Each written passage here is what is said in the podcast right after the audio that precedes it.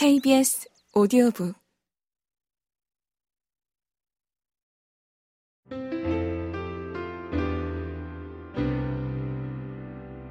약속은 함께하는 것.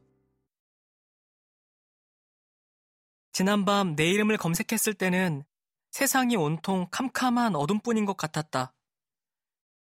교실 사물함에 붙어 있는 이름표가 똥차대기로 바뀐 꿈도 꾸었다.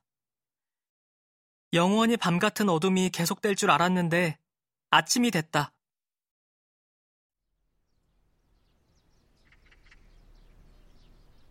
내 방 창문으로 비치는 햇살이 어둠을 물리쳤다.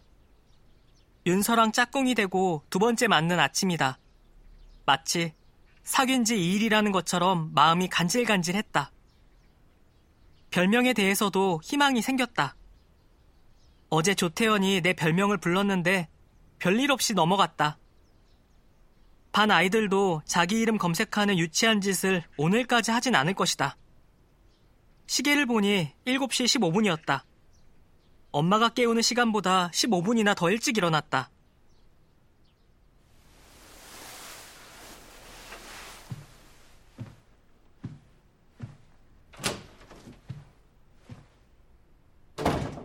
나는 화장실로 가서 세수뿐 아니라 머리도 감았다. 드라이어로 머리를 말리며 머리 모양을 이렇게 저렇게 해보았다. 마지막엔 왁스도 살짝 발랐다.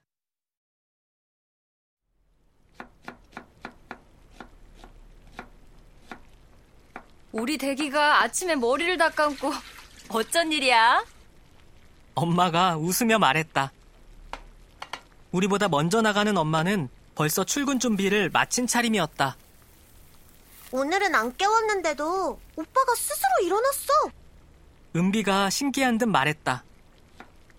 은비는 뭐든지 알아서 해서 나를 더 혼나게 만드는데 선수다.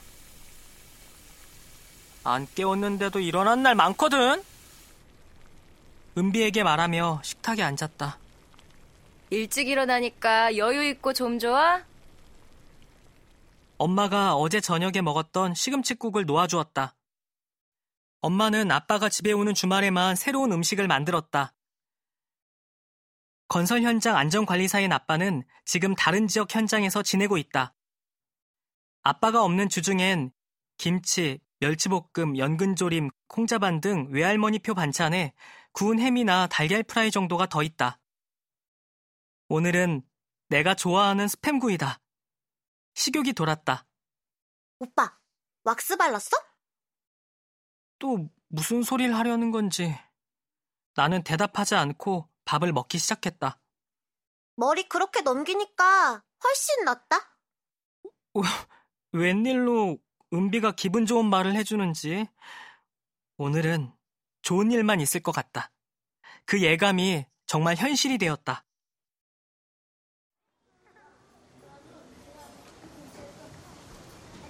나는 쉬는 시간에 실수로 윤서 필통에 우유를 쏟았다. 가슴이 철렁했는데 윤서는 화를 내기는커녕 우유가 튄 내 공책을 걱정했다. 미술 시간에 모빌 만들기 할 땐 자기 걸 끝내놓고 나를 도와주기까지 했다. 그동안 수많은 짝꿍과 앉아봤지만 윤서처럼 착한 아이는 처음이다.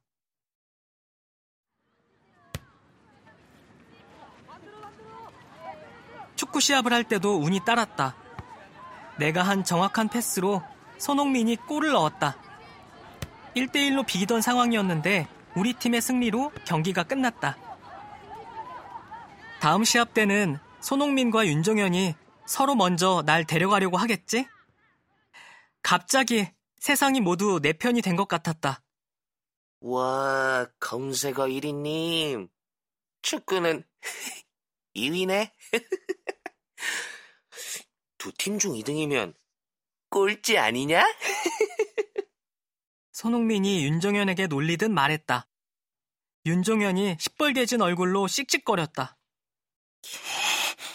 손흥민, 두고 봐. 이름 찾기가 끝난 게 아니라는 생각이 먹구름처럼 밀려왔다.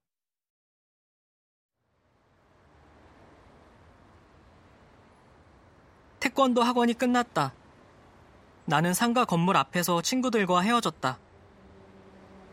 우리 집과 같은 방향에 사는 아이는 없다.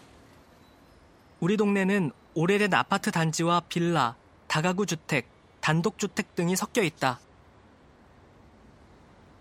우리 아파트는 5층 건물인데 내년부터 허물고 새 아파트를 짓는다고 했다. 몇 년 뒤엔 우리도 엘리베이터가 있는 새 아파트에서 살 수 있다.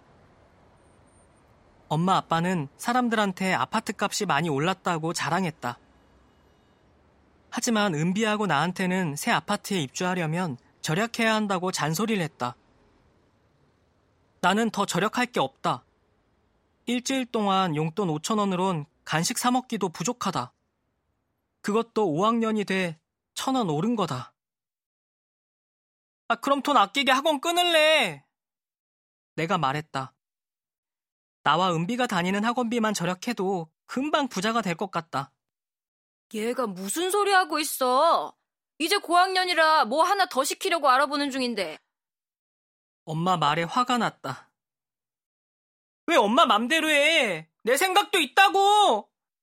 5학년부턴 공부 더 열심히 한다고 약속한 거 잊었어? 난 약속한 적 없다. 게임을 하루 한 시간만 하는 것도, 스마트폰은 중학생 때 사는 것도, 내가 다니는 학원들도 모두 엄마 아빠가 정한 거다.